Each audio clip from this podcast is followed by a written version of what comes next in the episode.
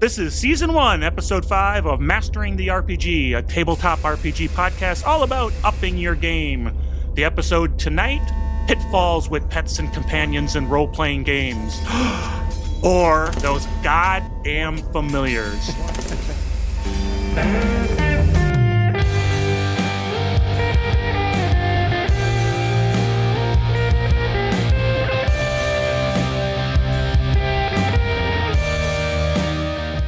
Welcome to Mastering the RPG. Like I said, a tabletop RPG podcast focusing on maximizing your game. Doesn't matter if you're a game master, doesn't matter if you're a player, we got advice, ideas, cool stuff, and some pretty strong opinions. And I think you've heard that if you've been listening before. And but we hope you get something out of it. Um, I'm Carl with my co-host Eric and James, and you can find information about us at masteringtherpg.com. And if you've got questions, feedback, email, or you want us to adjudicate a question, an argument, whatever, um, you can contact us at GameMaster at masteringtherpg.com. And those are both all one word. Um, so let's get right into it, uh, gentlemen. Hey, good evening, Eric and James. How you doing? I'm doing all right. Uh, Eric's uh, audio just dropped out. I'm going well. Hi, I'm James, uh, and uh, yeah, going well. All right. I surprised him. My fault. Okay. Um, so today we're going to start with Eric's got something pretty cool. A cool, cool stuff. Cool stuff. Cool stuff. Cool Come on, go you with cool me. Stuff. Cool stuff. Cool stuff. Yeah. We have cool stuff found. Do you copy? Cool stuff found. Over. Yeah. Um, so Eric, take it away. What did you find? All right. Well, uh, this week, this episode, I should say, um, I'm bringing you guys a really cool, casual kind of party-ish game called Noisy Person's Card, or I think it's uh, yeah, Noisy Person Cards, or, or NPC. Funny NPC. enough, by uh, James D'Amato, who you guys might, who people might know out there, the guy who does uh, One Shot podcast, the Campaign podcast, really really cool improviser and gamer. He also wrote, wrote, written a bunch of books. Um, but this was something that I kickstarted way back. I don't even remember how long ago this was. I think it was 2014 or something. Um, and I don't actually have the print version. I got the kind of PDF cut yourself the cards version of it, which I did.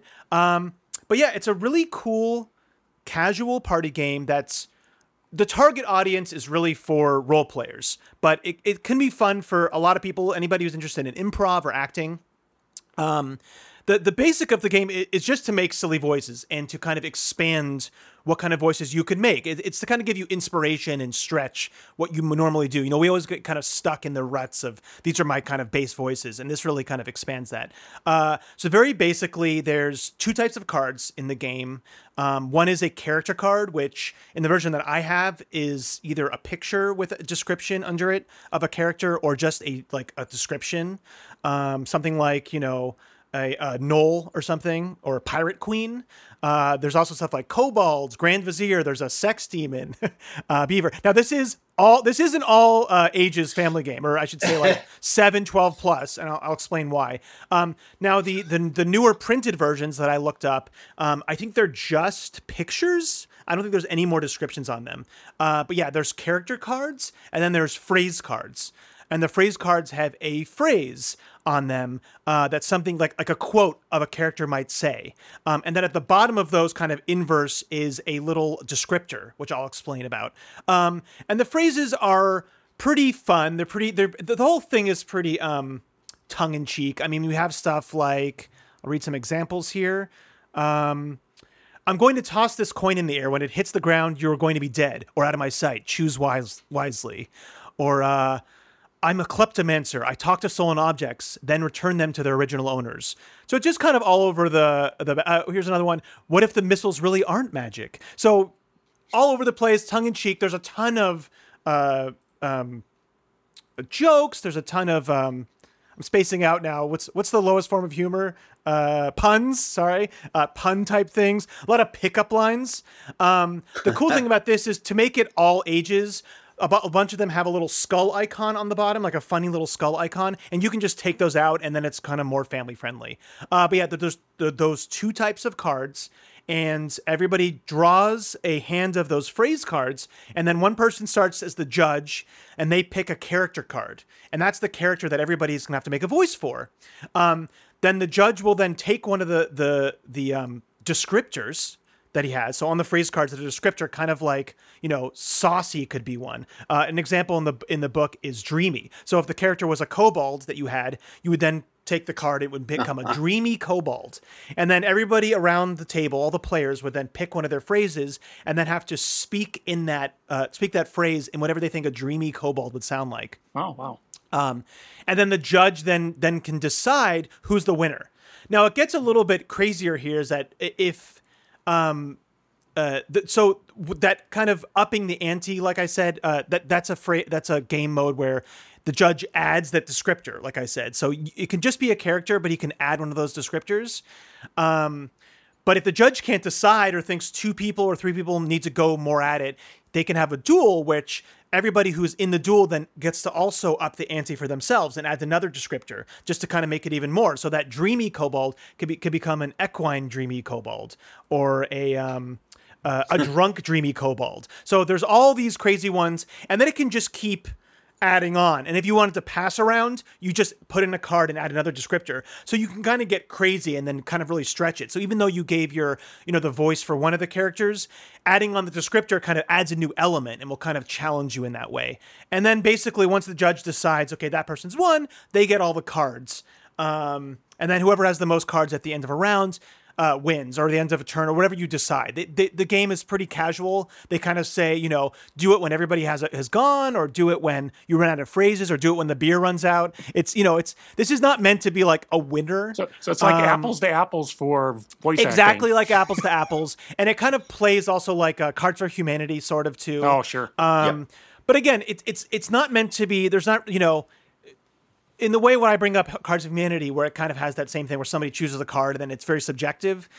Um, you know, it's it's that similar thing. I, I think with this game, I I played it a cou- only a couple times, but it was really fun when I did. It did help me, you know, get more creative with voices. It's hard to find a group that will be into it, and you really have to have the right group for this because you know people you know, compared to Apples and Apples or Cards Against Humanity, these are people that are being creative, and then you're judging them kind of based on that. So you definitely have to have a good group where people are, you know, more open to that and not being so offended maybe by somebody saying, "Oh, this person did a better job" or whatever. I mean, because it's not really about that. The the the, uh, the job is that you're doing a silly voice, right?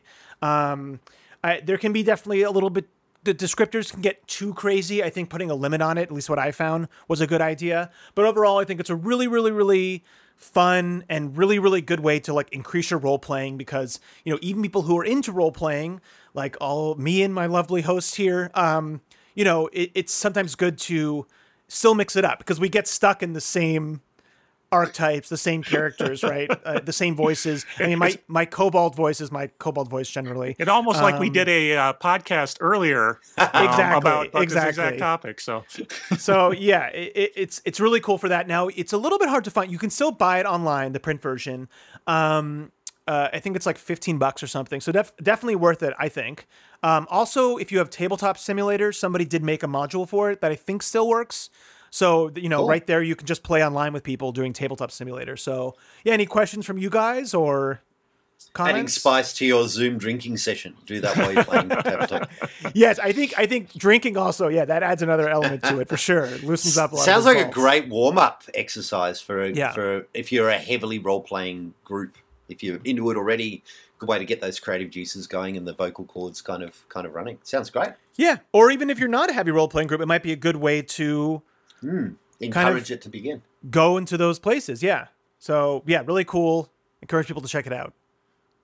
yeah, I, I'm I'm pretty impressed at uh, at what it could bring. I, and I was joking when I said it was apples to apples for voice acting. I think it's more than That is you know, probably more more than that. But uh, you know, uh, it, it's pretty cool. That's pretty cool. I, I think we should, um, not on the podcast, but I think we should try it with our group, Eric, and just Yeah. have a good time. Just try it out. If or it's a good the we can do it as a Yeah. bonus. We can have a Patreon bonus or something. We, we can all do it maybe. Who knows? Yeah, we'll we'll see. I'll have a go sure. Yeah, okay. Ah, sounds good. All right, look at that.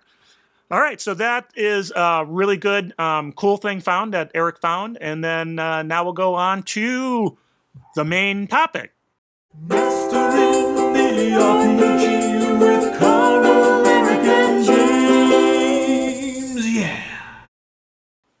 All right, we're here with the main topic, and I'm going to throw this over to James, who has the strong opinion on familiars, but we'll let him go ahead and uh, talk about that. Goddamn familiars. No, um, look, I, I, it, it's a strong topic. I do have some strong opinions on this one, but um, I thought it'd be a good little uh, time to have a bit of a chat and a bit of a discussion about this phenomena that is happening in role playing games. And I've got to say, it's a phenomena that uh, that's been around for a long time, but probably nuanced and changed, uh, particularly in fifth edition. But I'm seeing it pop up in a lot of role playing games now. And that is this concept of the player controlled non player character. Most commonly in Dungeons and Dragons 5th edition, the familiar, but it can often be an animal companion for a ranger, or it could be a clockwork companion for an artificer, or it could be, if we're talking something like Call of Cthulhu, it could be a, um, a retainer, like a, a butler or a driver or a, or a, or a, you know, kind of handy person that you have alongside them. Uh, it's about this kind of explosion of the use of these, how you can use them, tips and tricks on on how they're effective, what's some pitfalls about having these player controlled uh, non-player characters, and then what happens if it all goes horribly wrong in terms of so many that you can barely manage them. I've had some experiences in in that one, I guess. So, uh, in a lot of ways, um, for me, this is this is certainly increasing a lot in, in the games and in, in the groups that I run. Uh, Find Familiar is, a, is an extraordinarily common spell. It's a level one spell that you can use. So for me, it's it's something that a lot of players have been getting access to, which means that all of a sudden you've got another element that you have to manage within within a game, uh, where a player particularly kind of latches on to um, a non-player character, a familiar, a pet, a companion of, of some description. Of course, I play games, a lot of games with kids, so that that that occurs uh, semi-regularly for me. But I'm finding it in adult games too. So in a lot of ways, I'm, I'm kind of looking for for some opinions here. Some how do you use them? Some tips and tricks to use them. Again, I put it out to a, a lot of dungeon masters I know. They've uh, and most of them kind of shared a level of frustration about this. But um, I guess over to you guys a little way, a little bit how familiar are, how familiar are you with familiars? How often do these um, pop up in your games? Uh, any ideas? Any tips and tricks on how to how to manage them better? How to manage them well? Well, so I I will fully admit that um, from a fantasy standpoint, I don't run into haven't run into familiars a lot because I don't do a lot of D and D fifth edition. And back in first edition, when I did do a lot of D and D, it was there wasn't a lot to it, to be quite honest with you. Um, there was a lot more around hiring hirelings and henchmen Yeah. to go into a dungeon with you, and, and a lot of that was, uh, you know, Gary decided that the game master should run those things for you, um, anything of any sort of power, and so that's how he decided to take care of it. But honestly, in in other genres like um, science fiction or super powers, you have that same problem, right? There, you know, there, there can be people who are with you as uh, partners. Um, obviously, we get the sidekick in a superhero game, and so I guess my question, really, you know, from a devil's advocate standpoint, is what what is the problem with the familiar? I mean, a lot of people want to use them now, but what what's what's the, what what's the problem? So we want tips and tricks, and we want to do things better, but what's the problem? I don't know, Eric. What what are what are the things where you running into familiars right now, and or uh, you know, as a player, what do you think? Uh, well, I, I mean, I think I think we're going to talk about that a little bit later, right? Um, but um, just to just to, to circle back to the uh, main thing with familiars is that yeah, I, I, mean, as a player, I'm a big familiar player. Let's- we'll put that up front here, and I think this is why it's an interesting dynamic here. And actually, in both of your games that I play in, or games that I've played in with Carl, I've actively had familiars, companions, etc. So I think this is a good time to discuss that. Uh, I mean, with you, James, I've had a familiar. I have an I had an owl familiar actually, which is an interesting topic with five E's concerned. And whether or not I played it differently, or you know, the reasons I did it weren't the normal case. I think. Um, and then for you, Carl, I've had you know I had my resurrected dead grandfather as a zombie, and I had like a nano creature that I eventually got. Um, so yeah, I, personally, I often have them. I think there absolutely can be issues with it, uh, both if we're do- talking about it from a you know game neutral stance, there's there's a lot of cohesive issues across the board, either mechanically and role playing wise. And I think 5e specifically has a lot of issues, which they've been trying to rectify recently, more and more, um, at least for at least for companions and summons. Um, but yeah, I mean, as far as tips go, I, I don't know how much we want to get into tips right now, but I mean, I, I think the main thing for a player, and, and I mean, with 5e, it's an issue, right? Because 5e, I, I think the problem with 5e mainly is that the familiars aren't balanced. And this is the problem with feats in 5e too. Is feats aren't balanced at all, at all. And familiars are not balanced at all, right? There's clearly a superior one, which is the owl. And in a lot of hmm. cases, you know, you you can't really do much with a familiar in combat unless they're an owl. So it's just kind of one of those things that just gets taken a lot. They haven't made more of them, um, uh, and I, I think so. So that's that's a big problem with Five E. Uh, I think as a player, you should always have a familiar be part of your backstory. It should be part of, or it should narratively tie in. It should be organic. I mean, with you, James, you know, my familiar, which was a re- we reflavored an owl to be a flying, uh, a jumping spider, flying gyroscopic uh, helicopter con- uh, drone, basically. Drone. Let's call it a drone. It was a drone. uh, who's a quirky little drone, and he was almost essential to my my backstory as a kobold coming up in this in this you know a kind of underdog kobold, but you know almost ex- extremely um, essential. And I didn't always risk him in combat, and we, we can talk about that why we did that, and that's some tips from GM. So I don't want to. I think we maybe should move on from here, right? But um, I Yeah, think as a I mean, GM, I- yeah, And perhaps I should clarify a little bit. You know, so uh, there's there's some different ways you can play this in terms of a familiar, and I guess I'd like to talk about both of them. The first is this kind of cute addition to your character, where you have a pet that could be a little squirrel that you walk around with and you have little conversations with, or you've got your little your little favorite turtle or a stray cat that you've picked up along the way from a town. In fact, one of my kids did it a couple of weeks ago. I just want to find a cat because I like cats. Okay, then it becomes a role playing thing that's part of the game. But as per any role playing thing where there are rules around it, people will take that to the extent. And so I guess there's two sides of looking at this. There's that cute story driven, that's just a nice thing to have. And then there's the tactical, technical, I'm using companions in an effective kind of optimal way in order to make my character more effective Yeah. uh, generally. and in some ways, when we talk about the owl familiar in particular for fifth edition Dungeons and Dragons, because it has such a powerful, a powerful owl. Uh, sorry, you guys don't have powerful owls in. It's a, it's a type of owl in, Australia. So, from my our Australian listeners, powerful. our powerful owl, insert knowing nature thing there. Um, with an owl in particular, um, in 5th edition Dungeons and Dragons, they can enter combat, enter a danger zone, and have a flyby ability, which allows them to fly into danger but then immediately fly out of it with zero consequence. So an owl can come in and, and claw at someone's face and distract them and then fly away without having any chance of a retaliation. So that's where the owl becomes problematic in some ways. So in some ways, I guess we're talking about for two of them. To, talk a bit about So- Carl's. What's the problem with them? I guess. Uh, I guess for me, why don't we talk about that now? Because I think that lets us then unpack some solutions for both players and and dungeon masters about how to solve them. In my mind, there's four problems with familiars or animal companions that I, that I guess I'd like to, to touch on a little bit. The first one is this idea of you use the the companion as a scout, and and this happens so much in in a lot of role playing games, not not just Dungeons and Dragons. I've got a, a Call of Cthulhu player who has a, a monkey as an animal companion.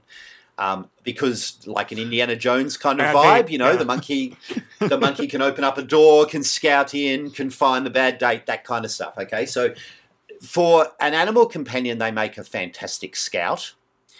In fifth edition Dungeons and Dragons, you can literally see through the eyes of this animal companion, so they can actually scout ahead, and the wizard or whoever owns the animal companion can see through their eyes. And so, any traps, any threats, any issues will be experienced by the animal companion, but not necessarily by the players. And so, for me, that that creates some issues when you're playing a game. Uh, and the issues for me are twofold. The first one is there's no real risk to the to the to the group. But importantly, as a dungeon master, you end up kind of running the dungeon twice. You run it kind of when the animal goes through and then when the party goes through. Um, I'm not sure if this Yeah. is something that either of you have experienced in your games, but for me, it's a, it's an issue in terms of in terms of narrative and kind of talking through that. So in um, so in like fifth edition or Call of Cthulhu, is what kind of consequence is there when the familiar is hurt or damaged? Because I immediately when you said that, first thing I thought as a dungeon master is, well, you've just put your familiar. You know, if if, a player was going to walk down the hallway and fall in a ten foot pit with spikes and hurt themselves, literally that's what's going to happen to your familiar all by themselves mm. with no one else around, surrounded by kobolds because there's no one else there, and they're going to beat it to a pulp. Problem solved. If there's consequences for losing your familiar, you know, it takes time. you know, in, in Savage World, you get stunned, and you know, there's things that happen there. Um, but then the second, the second part, running the dungeon twice, that's a tough one, right? I mean, that's the same thing if any if somebody's got spells that allow them to look ahead or pass through walls and other people can't, and things like that. Um, Arcane Eye or hacking a hacking a video camera or those kinds yeah, of things. yeah, exactly, yeah. exactly. Um, Yeah, it's, it's it's the same. Yeah, there there is consequences. They're not that much. I mean, in five E specifically, they, they they can't they can't take they can't take any damage. If they have one hit point, so they go down instantly. And then it takes basically a spell slot, or you cast it as a ritual, which is ten minutes or eleven minutes, I guess. And then you need ten gold pieces worth of specific reagents um, which are like incense. And a lot of GMs, you know, it's 5e, so they play it, they might play it fast and loose of it's easy to get those or not. And we can talk about that in the solutions part. But so not the biggest consequence, but can be. I mean, uh, you know, in our in James' game where I had the familiar, I didn't have many, and I guess this is going to be a, a solution to that. I don't, I just didn't have access to a lot of um, the reagents. So I was, well, I used him in combat sometimes, I didn't risk him a lot. I would let him, you know, just kind of passively a perception. Um, the the scouting thing is an interesting thing because I've experienced that sometimes, other times I haven't. And like you guys said, there's other abilities that do that, right? And like familiars or something, they should be able to have some utility or abilities. So I guess I don't know if we want to talk about solutions, but I think certainly, you know, a, a familiar, even though I mean with D and D it's hundred feet, um, Pathfinder plays it differently. With Pathfinder, it's it's they're tougher, but if they go down, it's a week of downtime. So there's a time cost that you just won't get it A back. real, uh, yeah, a real a consequence. week of yeah. downtime, yeah, but they're a lot tougher. I mean, they have five hit points per level, and they have a little bit better AC.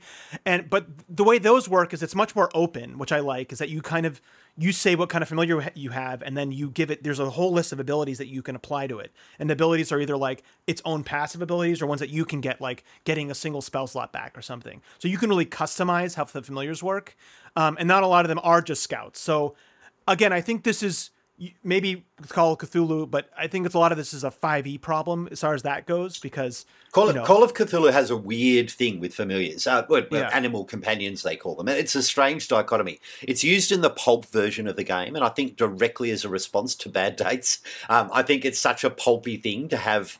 You know, Tarzan having his, and even the Phantom having some kind of uh, animal companions that work with them. But there's a specific mechanism in Call of Cthulhu that makes it very difficult. Um, there is a protected attribute mechanism in Call of Cthulhu where each player gets to determine one thing that's sacrosanct, that is their safe place for their character.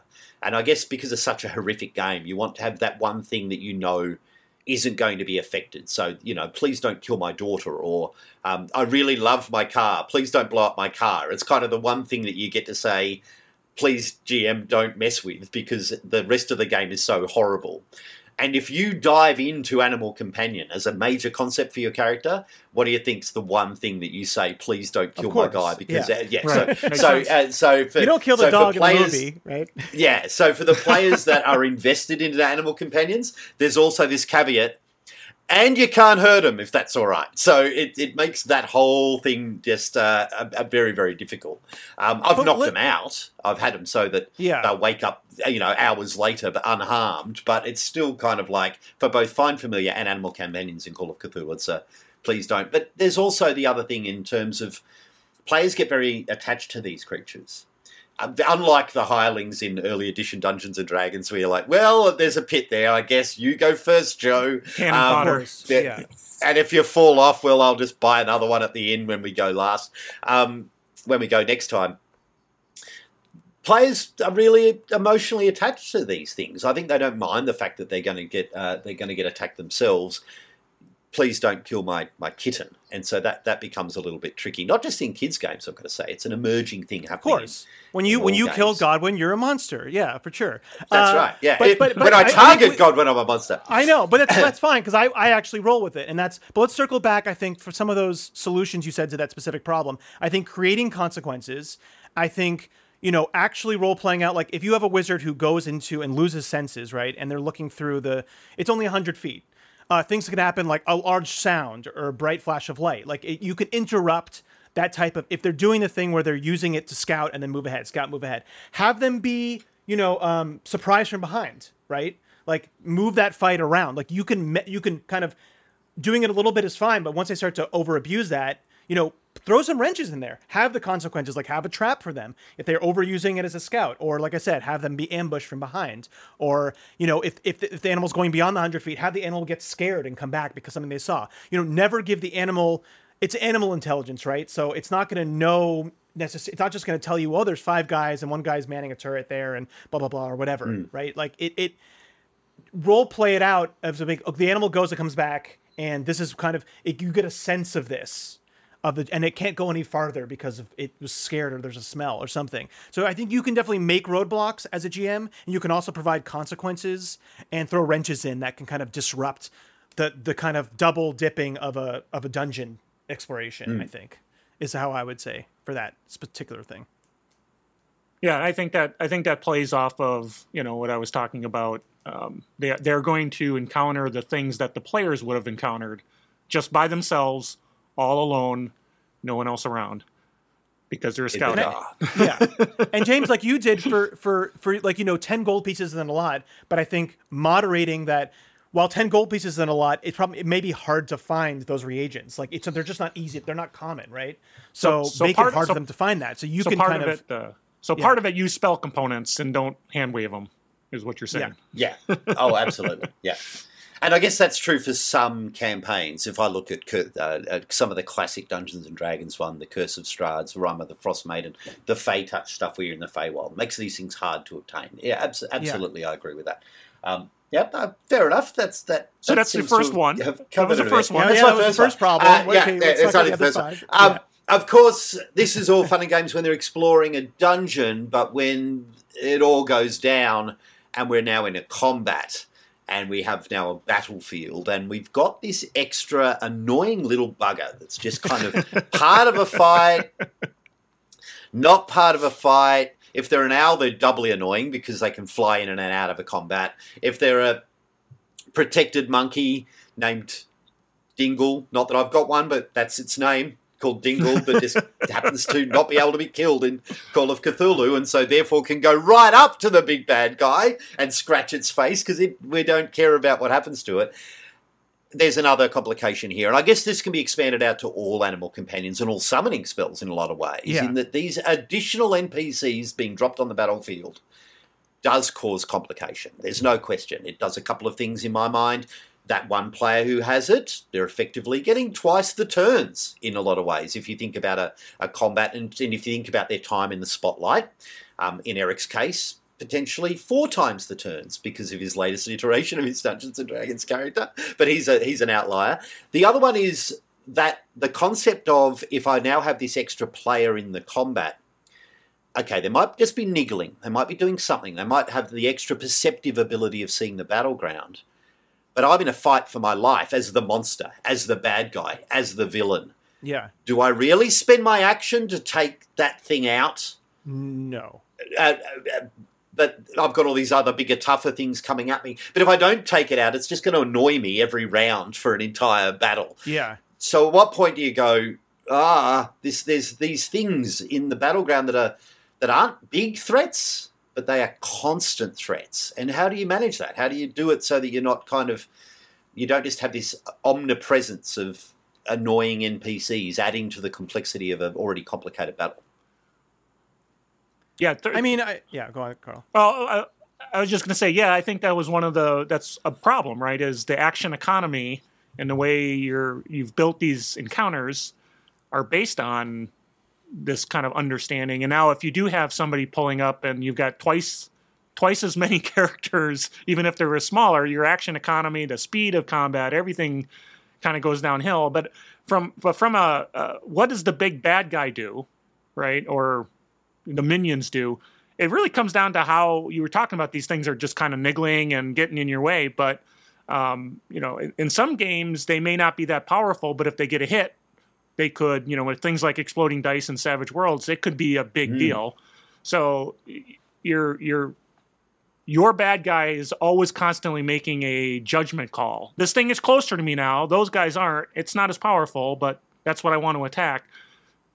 I guess that's it's. It, I really don't like that it changes the action economy. I'm kind of with the goddamn familiars thing because it really it adds a lot. you know, when Eric's in my game and he had his um his grandpa who was the undead soldier, that guy was effective. And so they literally really had another person who could do significant work that would take somebody's attention. Yeah, but I did and- put I did I did put some of my, my powerpoints into that power. Oh no, I- and I'm not saying Yeah. that you, that he was not a good, well-designed, interesting character. He just was indeed someone who truly was No, for sure, yeah. formidable, not just Yeah. an annoyance, right? Yeah, Um, but that's so, like superhero companion. Yeah, yeah, yeah. yeah. So I, the bad guys in that campaign had to make the decision if they were going to go after him or not. Even though taking him out doesn't have that great of a consequence, you know, from a meta, I'd be better off going Yeah. after the players because from a meta thought, that actually does real damage. If I take out your your grandpa, he can come back later. It- It's kind of a pain now, but it's it's not uh, it's not Yeah, fundamental. There's, there wasn't a lot of consequences in that for sure. yeah, yeah. Um, So, but the creature's got to make from a game master. You got to make your decisions based on what really is a problem right now, and I can't solve the people getting attached to their familiars. That's that's on them. You know, if you're going to put your puppy in danger and have the puppy run up and try to bite somebody, if the guy kicks them, I, I don't know what to tell you. You you you told your puppy to go take out Yeah. the guy. You know, so I, That's I, I part of the consequence. It. I think that's it. I think I think a lot of it does depend on the game, right? Um, I mean, like w- we talked a little bit about you know Pathfinder does it how it does differently. Pathfinder, you you spend one of your you have three actions in Pathfinder. You spend one of your actions on any minion, so familiars or animal companions. Then they they get two actions. So it's kind of you're sacrificing one of your actions to give them two actions, which includes moving. Um, Yeah. but then I played other games like uh, Barbarian. Uh, I think it's um, like like Apocalypse Engine or uh, Barbarians of Lemuria, I think it's called, and th- their take on that is much more narrative, where you take it as part of your character, you know, your mechanics or leveling up stuff, but it kind of gives you more of a, uh, you know, a passive bonus. It's not really an active participant. But when we talk about active participants, I think you guys pretty much hit it on the head. I think if a char- if a player is using their character in combat, it's fair game, right? Completely fair game. I think with kids, I think you know probably play it a little easier on if they're attacking with it it's fair game right? If you're just using it to get the help action i think generally you know mostly try to avoid just directly attacking it. I think the, the thing with gms here is that like you guys were talking but really e- even if it's annoying you as a gm only target it if it you know if it would make sense for that npc to do it. You know killing off the familiar because you're annoyed as a gm isn't a good way to do it. If you're annoyed as it for a gm and it's causing disruptions talk to the player about it separately after the game oh yeah, that don't that's a, don't in game you know murder the, the the thing because even if it is an issue for you know the game and the party like don't do it that way D- al- and- always kind of role play it out right And Eric gives good properly. advice. Eric gives good advice. Always have co- adult conversations and good conversations with your players. This was brought to you by Honestly- Eric, the advice column.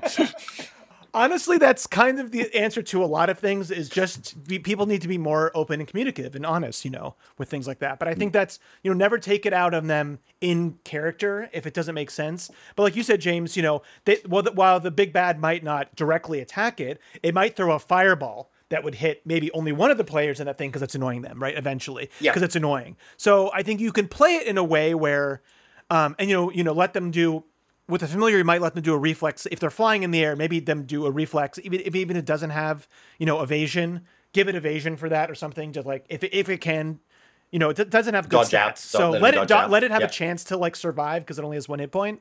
Um, so that's personally how I see it should be done. But you know, I think generally, yeah, Yeah, I, I, think we all. I tend to agree. I, I, I run it a little bit with, with two ways um, in terms of when a, a, a an NPC or a non-combatant, an evil guy sees a familiar. There's two. There's three types of, of bad guys when it comes to familiar for me. The first one is a spellcaster who knows about them, that knows what they do, yeah, knows how annoying they can be. Another wizard that might have one. And in my mind, they just get rid of them. They're like, "Yep, that's it. Cantrip, firebolt, pff, it gone." Like they'll just use that one action because they understand what the issue is. So they go, "Yep, that's the problem. Getting rid of that. That's over." The normal monster, the gnoll and the orc, and they don't care. Like that's not a problem. I don't care about it. Even the dragon, I don't care about it. That's puny. The other one that I like to use, which is pretty funny, is the low intelligence monster. It's the ogre Yeah. going, oh, annoying, ah, that's annoying. I'm gonna. They get distracted by it, and then. Uh, then fixated on it. So, but that becomes a narrative thing where, Yeah. and particularly with kids, they think that's hilarious. That the the the the the, the, the big lumbering dumb hill giants not fighting them anymore. They're chasing the, the dumb birdie that's in their face and kind of making a fool of themselves. So uh, I find that's kind of the three ways to insert myself into the non-player character with those. So, so if you got I think- three, two wizards with familiars, it's really it's a Pokemon thing. They, you need to pull them out and have their own little battle. The familiars That's even against each other. Oh, I'm totally going to use that. That's great. Yeah, that's, that's funny. I think James, I what will you say- said about the the stupid orc. I think if you are going to have your NPC like attack the familiar, I think another good thing is to have you know role play that out. That it starts to you know I see, like they do it too many times. Have that orc you know state that like oh it starts to look at the familiar with a look of annoyance, kind of giving Yeah. them the hint that if you do it again, it's going to attack it. You know like so. Always have that role playing inform your your kind of what your character is going to do if it's going to attack a familiar. And and of course this escalates in a lot of ways. So yes, familiars is one example, but there are Yeah. summoning spells that allow you to summon creatures. There's Right. you know you you have your uh, you know uh, you can have demons that do your bidding. There are rangers will get beast companions if they choose to do so. That holds that that whole kind of ranger plus wolf kind of duo. Um, and these things can escalate. I, I, I've, I had an experience at the end of Rime of the Frost Maiden last year where just because everyone knew it was the final showdown with the boss and that we weren't going to continue on the those characters after their campaign, they knew that this was their last chance. And so they all my players, there were six players, summoned 19 extra non-player creatures onto the battlefield to kind of fight against the the final boss which turned out this this kind of nice you've got six turns bad guy's got one turn you guys have 25 turns bad guy has one turn and look Rime of the Frost Maiden wasn't so bad I just summoned a, a massive sleet storm and and wiped Yeah. out half the battlefield which was horrific for the players but you know these things can get out of control in fifth edition particularly there's so many things that can bring things onto the battlefield for you so it does become a problem in other games too. I mean, and I think 5e now is going the way that Pathfinder 2e does it, um, where a lot of the the summons are just going to be like it's just one creature yeah that has like variable things. You can have one creature like that at the time, um, and so that's what I think 5e is going. I think for a GM, if you are experiencing these issues in your game, again. Have a discussion with the players and put a limit. Like, put a limit per player. You can have two things. That's it. Like, that is perfectly reasonable and fine because it does, you know, like you said, it slows down combat, it slows down game, it slows down uh, a lot of things. It can be disruptive. So I think I think it's perfectly reasonable to have those limits if you need it. Yeah, yeah, absolutely. I mean, I, I, I absolutely have home rules about home about how these things should should be managed. Um, in and in some ways, for one of the side issues of this, of course, is is players can find other players can find this exceptionally boring. You know, um, yeah. where where you're sitting there and you're waiting for someone to have their turn and their other thing, and and and, and in some ways, for for me, with as a as a kind of solution is if you are a player that uses these extra companions, there's two pieces of advice in some ways. It's watch read the room a bit. If everyone's getting a bit Oh, yeah. frustrated with the fact that you're that you're taking a long time and you know, just you need to be a little bit cognizant of the time that you're taking up at the table.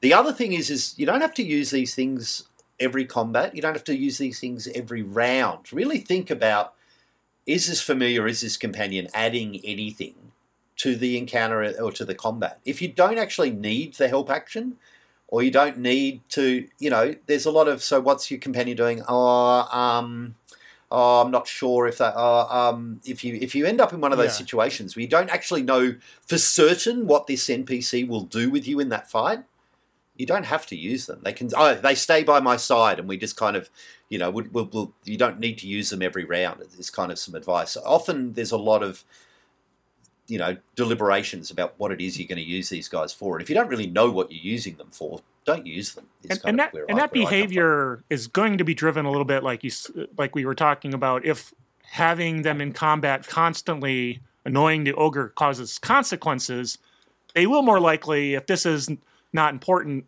for me i'm going to have my buddy stick with me and not go out there in the middle of combat because i know it can be dangerous you know for them because the D- game master has demonstrated it can be dangerous for them. And so now the player again goes back to consequence. If there's no consequence, they're just going to keep doing the same thing over and over again Yeah. because there's no consequences. Um, so yeah, okay, it makes And a I lot think of that sense. So that's for a- me- and that's a good point, Go uh, on. James, because I, and I think about maybe we can bring up like me in, in your game or something. Like we went the whole gamut of this. I had an elf familiar, right? I or I've had one. Um, and like with him, you know, you have those consequences in place. I didn't always use it. Oftentimes, I'd just be like, he's up, sir. It just he's up there. If anybody tries to surprise us, that's what he's looking for. So I might, I, I like, I have his fallback thing of what he would do of being like a drone and just being like, he's up there. You know, we can skip his turns if we need. Like he's just he's just looking for other things, and then we would move Yeah. on, and then you would have him roll or ask me to roll for him if you needed to. So I think that is a really good piece of advice. Is and then just have your fallback thing that they do. You know, which often is probably like look out for trouble or you know, uh, state, you know, something like that, or, or bring a message to somebody or something. So, um, or stand in the doorway and just and and, and, block. defend the door. Yeah, Uh, which and- I did, just keep- which I did last session Yeah. with you. Yeah. so, uh, yeah, and so in a lot of ways it is it, it the onus is then put on the player have a plan for what you're going to do with them and kind of like i mean the greatest piece of advice any any, any role-playing game is when it comes up to your turn know what you're going to do before you, they say it's your turn i mean but incorporate that into it so that you can say well i'm going to do this and my familiar's going to do that and just kind of make it as fast and painless and easy and streamlined as you can because uh, yeah it, it, it's it's it's boring and it's lame when when it when it sucks up too much time Well- and too much energy on the in the table. I think Eric hit an interesting point when he talked about his creature was just flying around and he just said, well, they're just going to fly around looking for stuff. Is that something you can work with players with in different games and say, you know, is there something your familiar's always doing? So when it comes to their turn, it's already understood that, you know, they're they're going to be finding the closest extra guy and nibbling on them. And so you don't have to. You just it happens and we roll you roll at the same time you're rolling yours and you move on. Um, Great so- advice, so so absolutely great idea. advice. Yep. Yeah, and that's what like There is those other games I talked about, which are they just are a narrative thing, or they're a passive benefit that you they just kind of do this and they're not an active participant. And I think you can apply that to games where they are active participants. So yeah, And I will say, look, and this is a fifth edition specific thing too. One thing that, that I've only now just, and, and honestly, the last game that we played together, Eric, it, it just solidified this in my mind. Uh-huh. Shifting familiars so they don't have their own initiative, but they also, but they go either before or after their their controller. yes, makes it I think easier. will stream like this a lot more. Um, one, I'm I'm guilty all the time of missing familiars turns in combat because Yeah. in my mind I don't care. Like it's like whatever. It's just that little annoying thing, right? Um, and so having them having it all part of the same player's turn. All at the same time, but they can choose whether it's before the wizard acts or after the wizard acts. Yeah. I think I think it's and it's a little good- bit good stronger, but it's so much more streamlined that you, you should just let. Yeah, I totally agree with that. That's how I rule it. Um, are we talking more about player stuff, or do you want to move on to a different subject? Well, I- well, for me, yeah. I mean, I guess uh, I, I, let's move on. I mean, they're they're all the things that are wrong, with them, and they and and and they are, they are many and varied. Uh, I, I and look, I, I'm piling it on a bit, but. Uh, I, I have a love hate relationship with my with my players and my with not with with, with my players. That's that sounds awful. I have a love hate relationship with my players familiars. Um, Sounds like a hate hate, Uh, really, to be honest with you. yeah, But Yeah. okay. it's just mostly but, hate. uh, murder yeah, hate. but uh, but one thing I do love about them when they're done well and uh, is storytelling. I mean, it's if if you can come up with a wonderful personality, or if you can come up with a wonderful bit about your familiar, and use it judiciously, and and have it part of the of the of the drama, it's really amazing when when it happens. Uh, animals and pets can be really powerful emotional tools um, in as a as a comfort to a character that might be going through sorrow, or as a comedic uh, breaking of of a, of a of a mood if it's done really really well. And I guess uh, you know talking player wise, but even as a storyteller, you know. Yes, there, there's they add complications to the mechanics of the game. How do you think that they work in terms of the narrative element of the game? What do they bring, and you know, what are some what are some tips that you might be able to use there? I mean, I absolutely How do you make them cool? I absolutely love their narrative component. And I, just touching back quickly when we, we I know you I think you you met, maybe mentioned it. I know it's in the notes about optimization versus narrative. I don't think those are mutually exclusive. Like personally, I mean, and, and this is something that me and Carl have talked about before about optimizing versus min maxing. Right? I think that you, how I play at least, I always like to have my character concept and then optimize it to that try to make like the best iteration of that character concept. I c- kind of come at it from two angles, and I, I feel that way with familiars or animal companions too. And um, uh, you know, with with I mean, just talking about Bisbo and Godwin, right? Like Bisbo again. Like I, I think a tip for players, and well, And, first and of we all, should we should we Yeah. should explain. Bisbo is Eric's uh, kobold artificer who Yeah. makes these these these fantastic inventions that that torture me uh, weekly. Well, I think I think I mean first as a GM, you know, encourage players to to wrap it into their narrative because familiars really do really really do help with player immersion and help with a, p- a player um, you know buying into the world. Like they emotionally are going to be more invested in the world because they have these connections that are real. You know often when we talk about like when we write our backgrounds and we have like oh an uncle or something that we just write down we really don't have an emotional component with that uncle because we haven't interacted interacted with them. They're really not three-dimensional characters. A familiar that you've developed that has a personality becomes a three-dimensional character and an emotional investment for the you and the party. I mean, I mean Godwin. I be- really, I feel like I don't want to be talking. You know, I feel like he became kind of the uh, what's the word I'm looking for? The the uh, you know the the token like mascot, the mascot. the mascot. Thank you, the mascot of that party. I, I I mean, I felt like he became that way. Um, yeah. and part of it was like you know i think with familiars you should have them put them into your background and this also goes to our role-playing episode um, give them you know give them a flaw. Give them a dream. Like they can have the same even if they have lesser intelligence they can have those breadth of things and then their quirks and something like and again it's going to evolve as you play. Like godwin my little scout i think kind of naturally evolved partly because of the character artwork. Um, he evolved that his thing is sewing.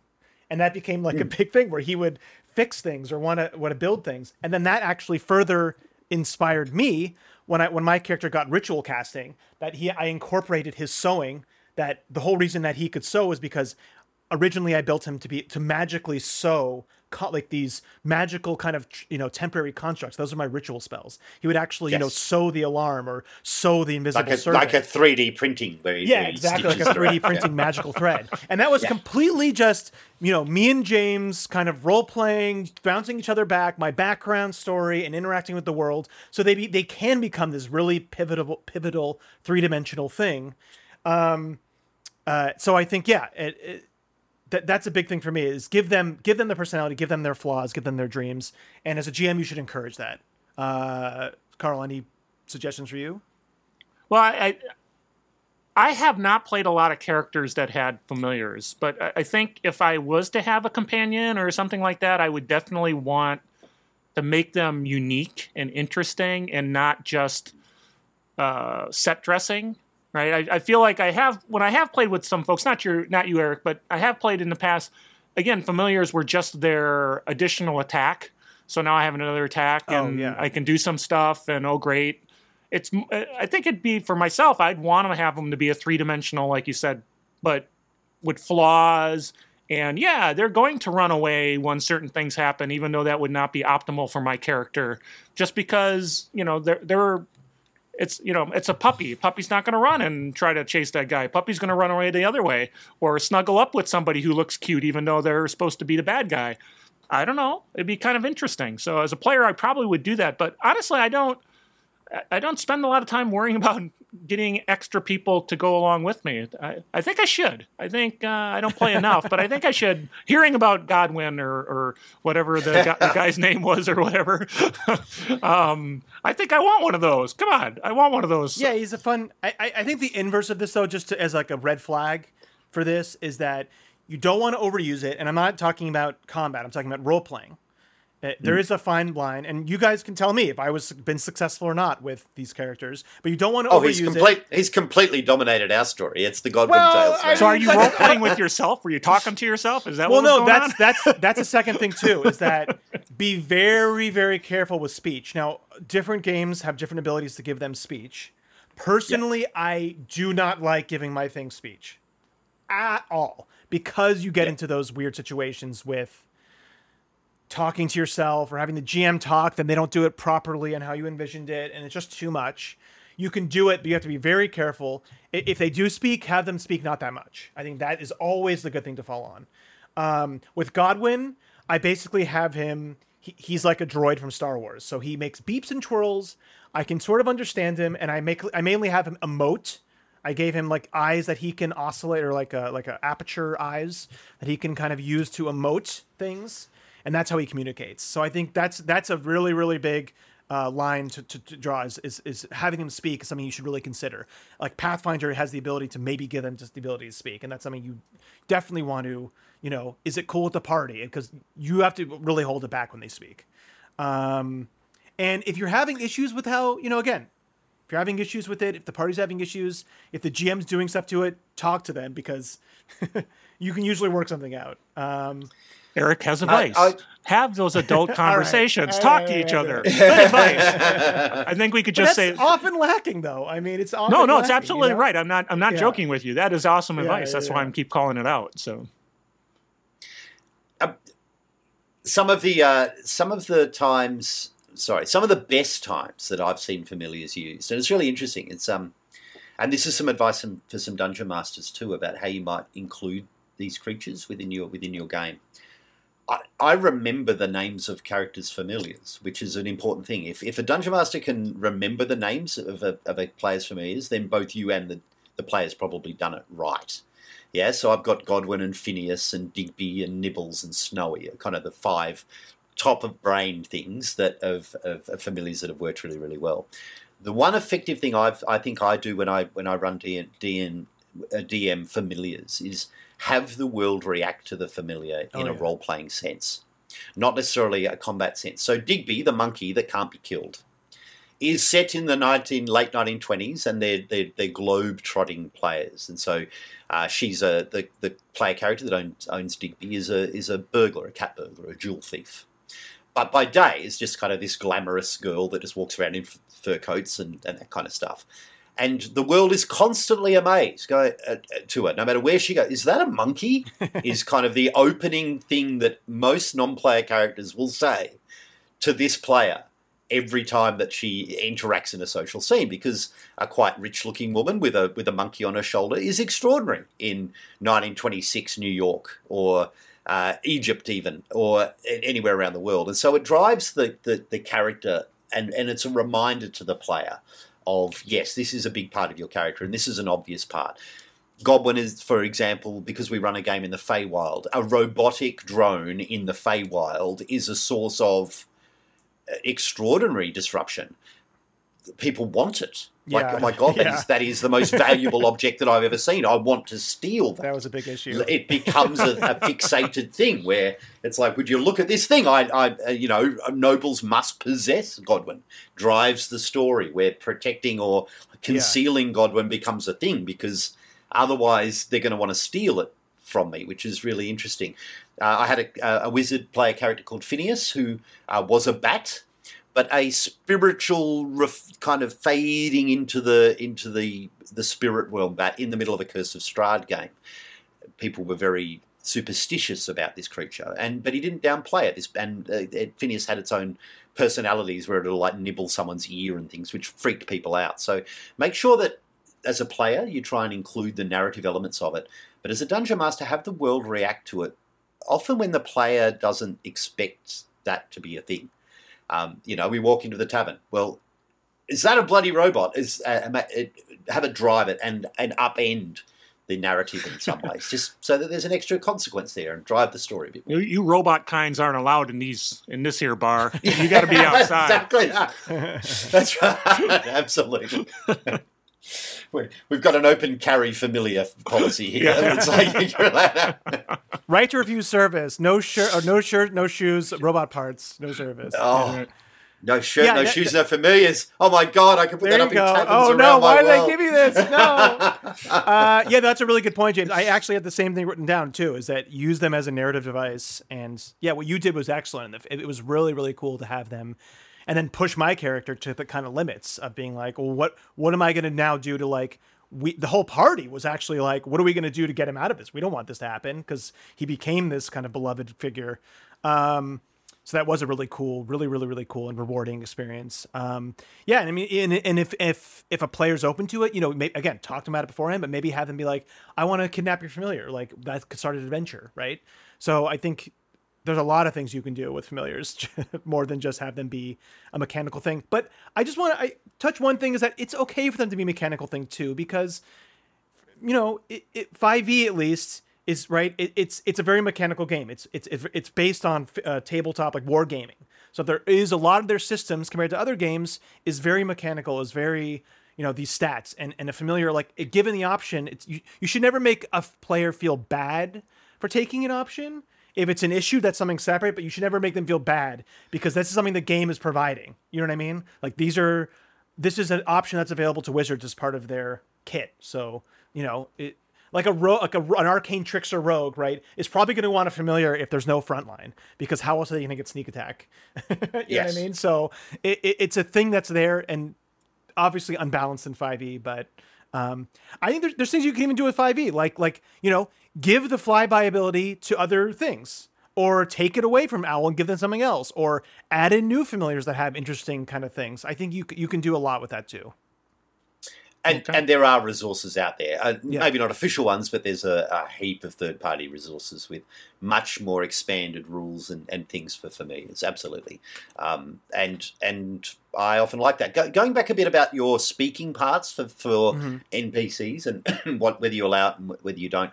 My rule is is the dungeon master speaks for any NPC, even a player led NPC um, and it allows for some fun. Then it allows so if you're if you're using your retainer, your your trusty chauffeur or, or something in a in a more modern game, your Alfred, you get Yeah. you get to dictate what they do, but Alfred can can advise, but also can can push back a little bit. I've got a fantastic warlock with a very wise cracking closet that that just argues back to him on any command. I need you to do this. Well, Yeah. why would I do? Why would I want to do that? You know, this kind of obnoxious New Yorker stand-up argument, which becomes part of that character fun of that character because he was being he was playing a really kind of emo like broody warlock, and I. I just went, no, I've got to change that a bit and have a familiar that talks back to you, and you have these horrendous arguments all the time, which is good fun. Definitely, definitely, you've seen that in a lot of good TV and shows where the uh, the little companion is not just uh, there to they're there to cause problems. To be honest, Yeah, they're not your slave. They're they have their own personality. They have their own. Yep. It's a Uh, big agency. Disney thing, isn't it? It's the Mulan dragon or the Yeah. or the Yep, yep. Aladdin genie. You, you make you make the the extra one bigger than life for sure. That's it. All right. So, what do you uh, you think? Do you guys have any uh, last thoughts? Uh, good conversation so far. Sounds good. All right. Sounds good. Uh, look, look. I, I might just reiterate. I guess some of the big ones is give them personalities, add them to the narrative. If they're not adding anything, particularly in combat, don't feel like you have to use them all the time. And if you do control more than one character, be nice to your other players. Be nice to your dungeon master, and be quick. Make those decisions quicker, and and kind of don't drag down the game. They're my kind of last little bits, really. Oh, excellent. Um, nice, nicely summarized. Appreciate that. Uh, so, all right. Hey, thanks everyone for tuning in. I hope you got something out of it. And uh, remember to drop by masteringtherpg.com, all one word, and learn more about the projects and the team here that's uh, been talking at you.